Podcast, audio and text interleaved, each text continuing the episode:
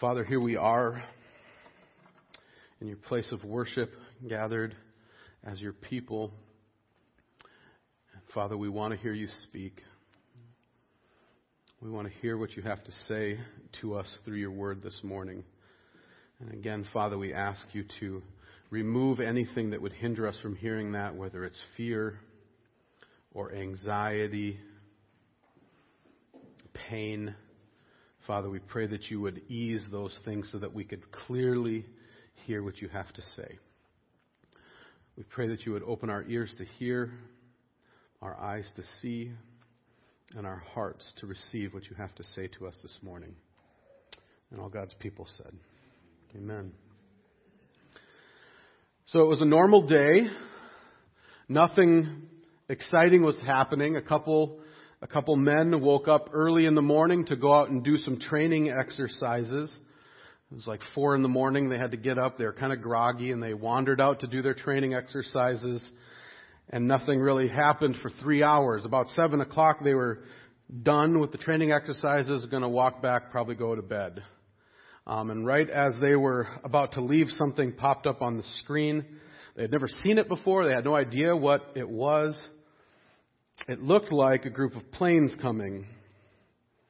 They argued with one another, what should we do? Should we tell somebody? We don't want to tell our supervisor and then have it be nothing and then look like stu- like we're stupid. But they eventually said they, they're going to talk to some of the higher ups, let them know what they saw, and the higher ups said, don't worry about it, it's nothing. They went back, went to bed, and an hour later, Japanese planes started dropping through the clouds dropping torpedoes on an unsuspecting naval base in Pearl Harbor. And for two hours, wave after wave of planes dropped torpedoes on ships and planes. 19 ships were destroyed and 2,400 Americans were dead or wounded from this attack.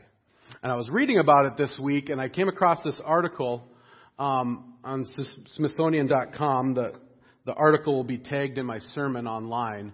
But it said this it said, most devastating, Americans simply underestimated the Japanese. Their success at Pearl Harbor was due partly to astounding good luck, but also to American complacency anchored in two assumptions. First, that our Asian adversary lacked the military deftness and technological proficiency to pull off an attack so daring and so complicated. And secondly, they assumed that Japan knew and accepted that it would be futile to make war on a nation as powerful as the United States. So they were ignorant of the attack. Pride kind of got in the way. They thought this is never going to happen. No way, no how. They were unprepared for it. And that's why it was so devastating of an attack. And as we come to the end of Ephesians, that's what Paul's talking to us about as well. He wants us to be prepared for an attack against in the middle of a battle that we're facing. We're all in the midst of a battle. And He doesn't want us to be ignorant of it. He doesn't want our pride to keep us from preparing for it. If we try to ignore the battle, stay out of the battle, the, the results will be similar to what happened on Pearl Harbor. It will be pretty devastating to us. So let's look at let's look at what Paul has to say at the end of Ephesians. It says, finally, be strong in the Lord and in his mighty power. Put on the full armor of God so that you can take your stand against the devil's schemes. For our struggle is not against flesh and blood, but against the rulers, against the authorities, against the powers of this dark world, and against the spiritual forces of evil in the heavenly realms. Therefore, put on the full armor of God so that when the day of evil comes, you may be able to stand your ground. And after you've done everything, to stand. Stand firm then, with the belt of truth buckled around your waist, with the blessed breastplate of righteousness in place, and with your feet fitted with the readiness that comes from the gospel of peace. In addition to all this, take up the shield of faith, with which you can extinguish all the flaming arrows of the evil one. Take the helmet of salvation and the sword of the Spirit, which is the Word of God. And pray in the Spirit on all occasions with all kinds of prayers and requests. With this in mind, be alert. always keep on praying for all the saints. Pray also for me, that whenever I open my mouth, words may be given me, so that I will fearlessly make known the mystery of the gospel, for which I'm an ambassador in chains. Pray that I may declare it fearlessly as I should. Tychicus, the dear brother and faithful servant in the Lord, will tell you everything, that you also may know how I am and what I'm doing. I am sending him to you for this very purpose, that you may know how we are and that we may encourage you. Peace to the brothers and love with faith from God the Father and the Lord Jesus Christ. Grace to all who love our Lord Jesus Christ with an undying love. Amen. So, whether you like it or not, if you are a Christian, you are in the midst of a war, in the midst of a battle. There, there's no staying out of the fight. As much as you maybe want to, you cannot stay out of it. Paul says our struggle, and this is talking to Christians, the Christian struggle is one that's not against flesh and blood, but against the rulers, against the authorities, against the powers of this dark world, and against the spiritual forces of evil in the heavenly realms. And that is a reality for all believers. And, and I put it that bluntly because I just think it's important for us to know that this is the reality. I've, I've, I've walked with many Christians over the years who, um, some who are pretty new in their faith, and uh, I've walked with a lot of teenagers in particular, and they, they come to faith and they think, wow, I'm a Christian now. It's going to be all sunshine and roses. It's going to be like frolicking through green grass in a meadow. It's going to be great. And then all of a sudden they come under attack, and things don't go the way they think they should, and it gets hard. And then they start to think, well, maybe I'm not a Christian because this shouldn't happen to Christians. And they, they start to doubt whether they actually have faith, and then they just say, well, I gotta try harder, I gotta do better, and that'll, that'll make all of this work, and then they begin to get exhausted, and they start to actually lose the battle because they never thought that they actually had to fight, and they had no idea how they had to fight. So be aware that this is normal.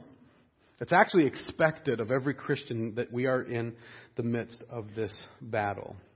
And you'll be fighting it until the day you die. You don't get to retire from it at 65 or 70. It's, it will go until, until you die. And I know every time I talk about this, I usually get a few looks, and somebody comes up to me and says, you know, Jason, that really doesn't sound very appealing. I, I really don't like the idea of being in a battle my whole life. And there's a number of ways you can answer that, but the blunt way is it, it doesn't really matter if you like it or not, it's the truth. That you are in the midst of it. And to not fight the battle is to lose it and to end up as a prisoner of war with Satan as your master. And that doesn't sound very appealing either. But to fight it in the strength of the Lord means life and peace with Christ, which is much more appealing. So Paul, Paul tells the Ephesians, and he's telling us this morning, he says, be strong in the Lord and in, the, in his mighty power. Be strong in the midst of this battle, but he doesn't say just, you've got enough strength in yourself to do it. He actually says, be strong in the Lord. Be strong in his mighty power. Because the reality is, you are not strong enough to fight this battle. Um, no matter what the world tells you, you know, I, you can you can go out into the world and you can hear there's kind of this idea this mantra like if you just tell yourself enough times and just really believe in yourself enough you'll be strong enough just you wake up every morning you say i'm strong i'm strong i'm strong and you go to bed at night and you say i'm strong i'm strong and if you just believe in yourself enough you will be strong enough to do all of this and it's not true. We're all going to find ourselves in a situation where we know we are not strong enough to do it. We're helpless. And even, I encourage you, and as you're, as you're going through this week, turn on the Christian radio station and notice that this is creeping into the church too. That you'll hear a lot of Christian songs say, you're strong enough, you've got this. They, they leave out, like, you're not strong in Christ, or just, you've got it, you're strong enough to get through this, you can do this and they kind of just try to rah rah shishkum you through the trouble. And the reality is, Scripture never says we're strong enough. It says be strong in the Lord. Be strong in His mighty power. I came across um, this, a guy named Charles Hodge, who um, has written a commentary on this book that I've been going through. He has some pretty strong words for someone who thinks they can fight this on their own strength. He says, Whoever rushes into this conflict without thinking of Christ, without putting his trust in Christ, and without continually looking to Christ for strength, and regarding himself as a member of this body, deriving all life and vigor from him, is demented. I thought, oof, it's pretty hard words, but but it's, it's true. He says, you're going up against the spiritual forces of evil and you think that you're strong enough in and of yourself to do this. He says, you're not. You're crazy. You need to rely on the Lord's strength. You're not. You're not strong enough. And yet the question comes up, okay, that's a good principle, but how do I, how do I live that then? How do I live my life in the strength that the Lord supplies and not relying on myself? And Paul says, put on the full armor of God. That's how you do that. If you're going to live life, and if you're going to stand firm, if you're going to be strong in the power that the Lord supplies, you put on the full armor, armor of God. And as we go through this, I'll explain it a little bit at the end, but, but look at how each piece of armor actually forces us to not rely on our own strength, but to rely on God's strength. Just the fact that God's the one that gives us the arm, armor shows us that we're not doing this in our strength, but only in His strength. Forces us to look outside of ourselves and look to Him. So what I want to do is I just want to go through each piece real quickly. Um, I'm going to fly through them really, um, and hopefully it'll generate conversation for you to think about later in the week. But we're going to fly through them, point it out, and then show kind of how it how it helps push back against Satan and his scheming, and then uh, we'll talk at the end about how these force us to look outside of ourselves for strength. So the belt of truth makes sense because Jesus says about Satan, he says the devil was a murderer from the beginning, not holding to the truth. There's no truth in him. When he lies, he speaks his native language. He's a liar and he's the father of lies. The, the very character of Satan is a liar, is falsehood. Everything, you know, out of the overflow of his heart, the mouth speaks. Everything that comes out of his mouth is a lie because his heart is corrupt. As he attacks us, he attacks us with lies, falsehoods. Paul says, if you're going to withstand that, you need to hold on to the truth. Now, part of that means speaking the truth. But more importantly, he's saying, hold on to the truth that God has revealed to us in Scripture about who we are and about the world. Hold on to that as you withstand the devil's attacks. It says, put on the breastplate of righteousness. Again, it makes sense because it says this about Satan. He who does what is sinful is of the devil, because the devil has been sinning from the beginning. Again, Satan's been a liar from the beginning, and he's been sinning from the beginning. And the opposite of righteousness is just sin. So Paul says, put on the breastplate of righteousness as you withstand the attacks of the devil, the one who has been a sinner from the beginning. The one who tempts us repeatedly to fall into sin and away from righteousness. Now, putting on the breastplate of righteousness, on one hand, does mean living a righteous life in the strength of the Lord. You know, if, if you, you kind of get swept one way or another, if you start falling into sin, it's easier to fall into sin, to fall into sin, to fall into sin. If you start living in the power of the Lord and living righteously, you, you keep doing that way and it's harder to fall into sin. But I think more importantly, Putting on the breastplate of righteousness is putting on Christ's righteousness for you. Christ lived a perfect and righteous life, and he has credited that to your account. Whether you, he's, he's given that to you, and as Satan attacks and says, You're just no good, you can say, But I've got Christ's righteousness. What do you have?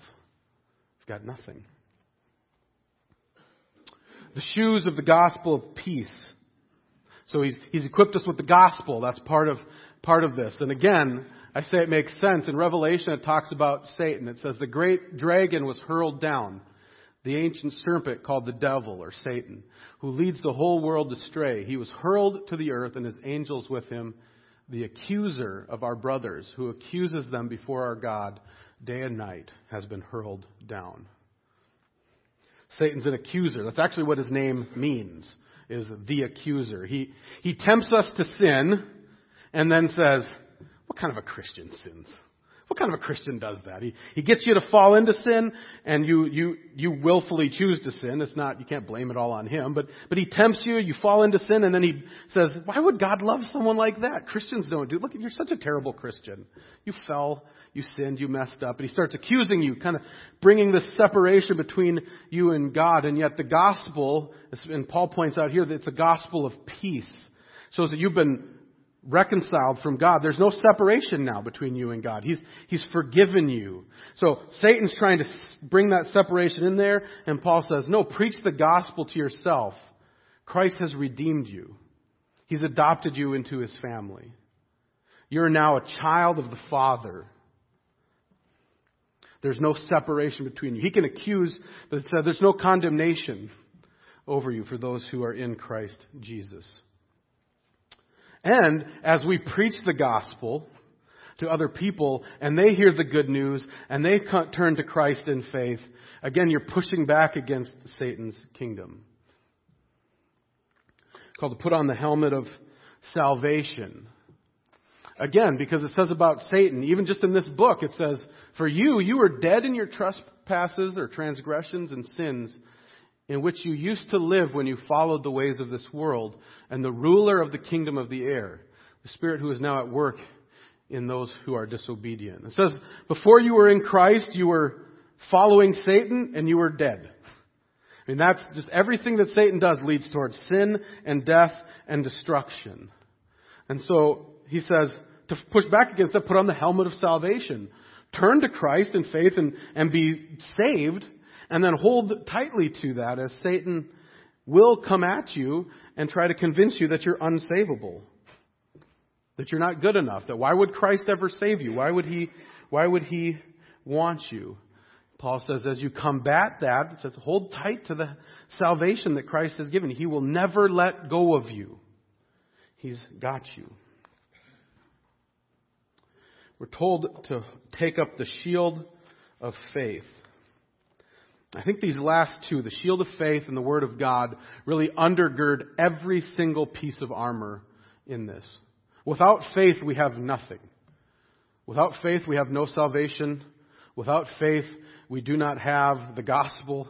Without faith, we do not have Christ's righteousness.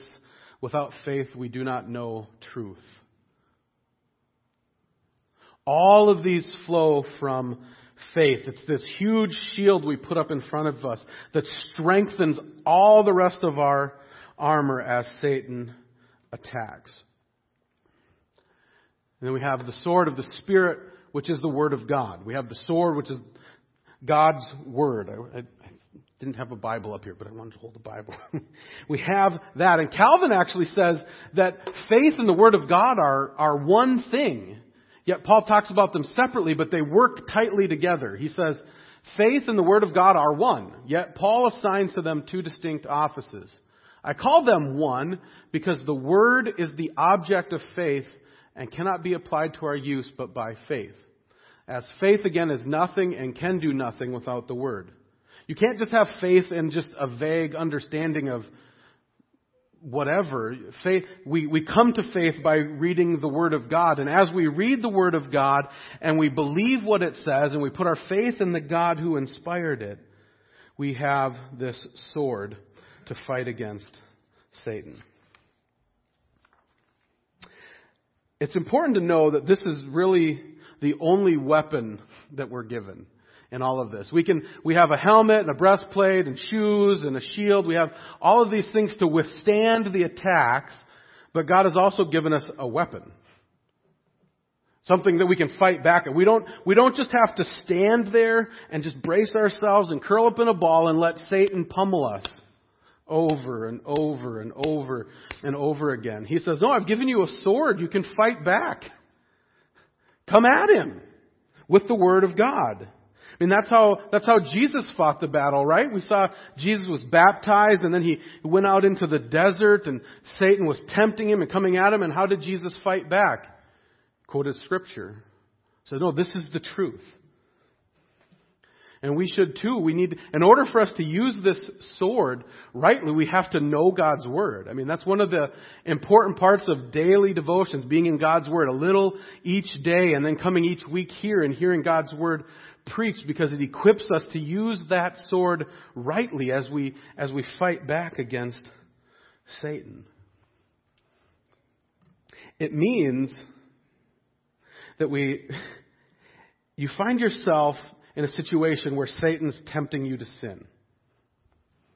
And you're feeling like you're maybe gonna, you're wrestling with it, you're trying to fight back, you're, you're being tempted to fall into sin. You take the Word of God and you say, the wages of sin is death. Why would I do that? Why would I go into death? The gift of God is eternal life in Christ Jesus. Why would I go into sin? And you fight Him.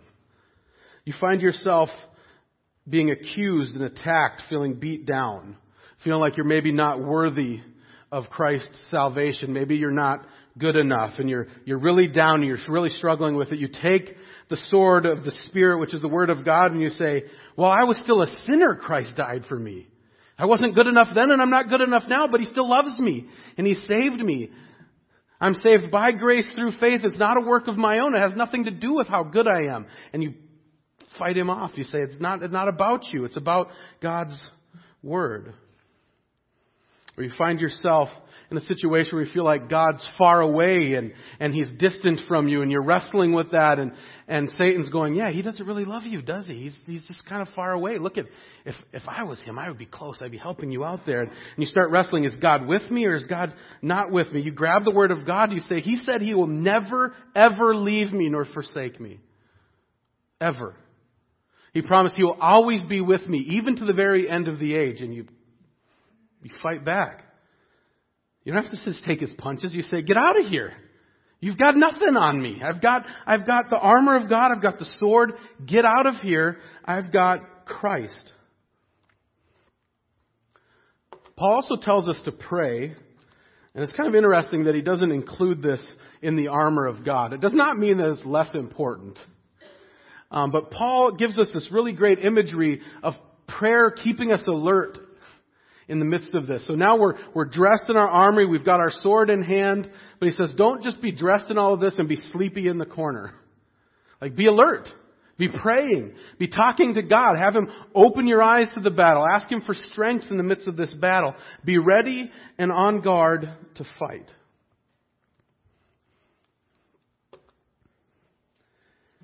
So how can we be strong in the strength that the Lord supplies. How do we live the Christian life not in our own strength, but in God's strength? You start by praying. Ask God, say, Lord, open my eyes so that I may see the battle that I am. Help me see the reality of this. And Lord, Lord, give me strength to make it through this battle. I need you. I can't do it anymore. I, I need you every hour, every day, every second. Give me strength to make it through this. And then Lord, give me courage so that I can fight back and I can engage in this and not just simply run away.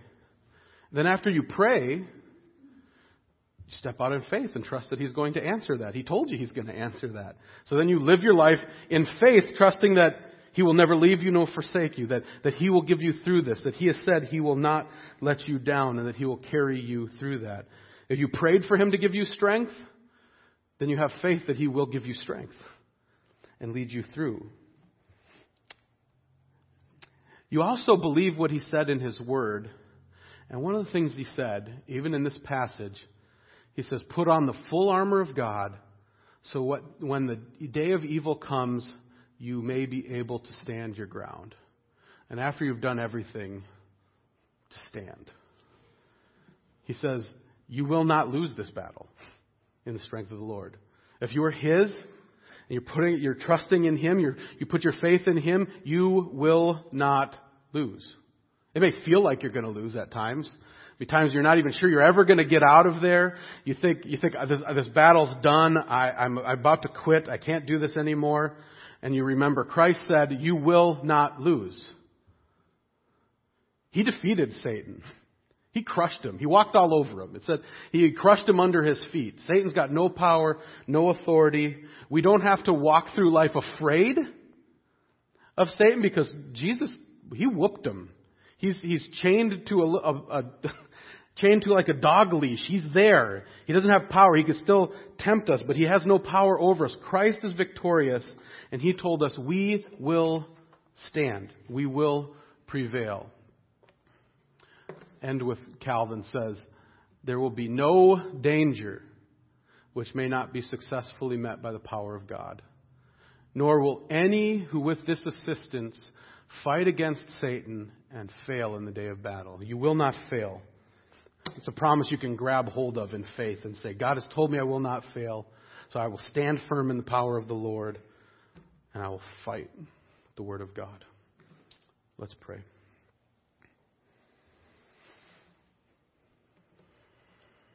Lord, you are so good to us. You've given us everything we need to live this life and to fight the battles that are placed in our way. We thank you for the armor that you've given us. We thank you for the faith that you've stirred in us. Father, we ask you to strengthen us in this. Any here who are in the midst of the heat of that battle, Lord, give them strength and confidence that you will carry them through, that they will win. Use us as a church to come around them and support and sustain them in this time. May we fight together as a body. And may you bring, may you receive glory and honor for the work that you've done. And all God's people said, Amen.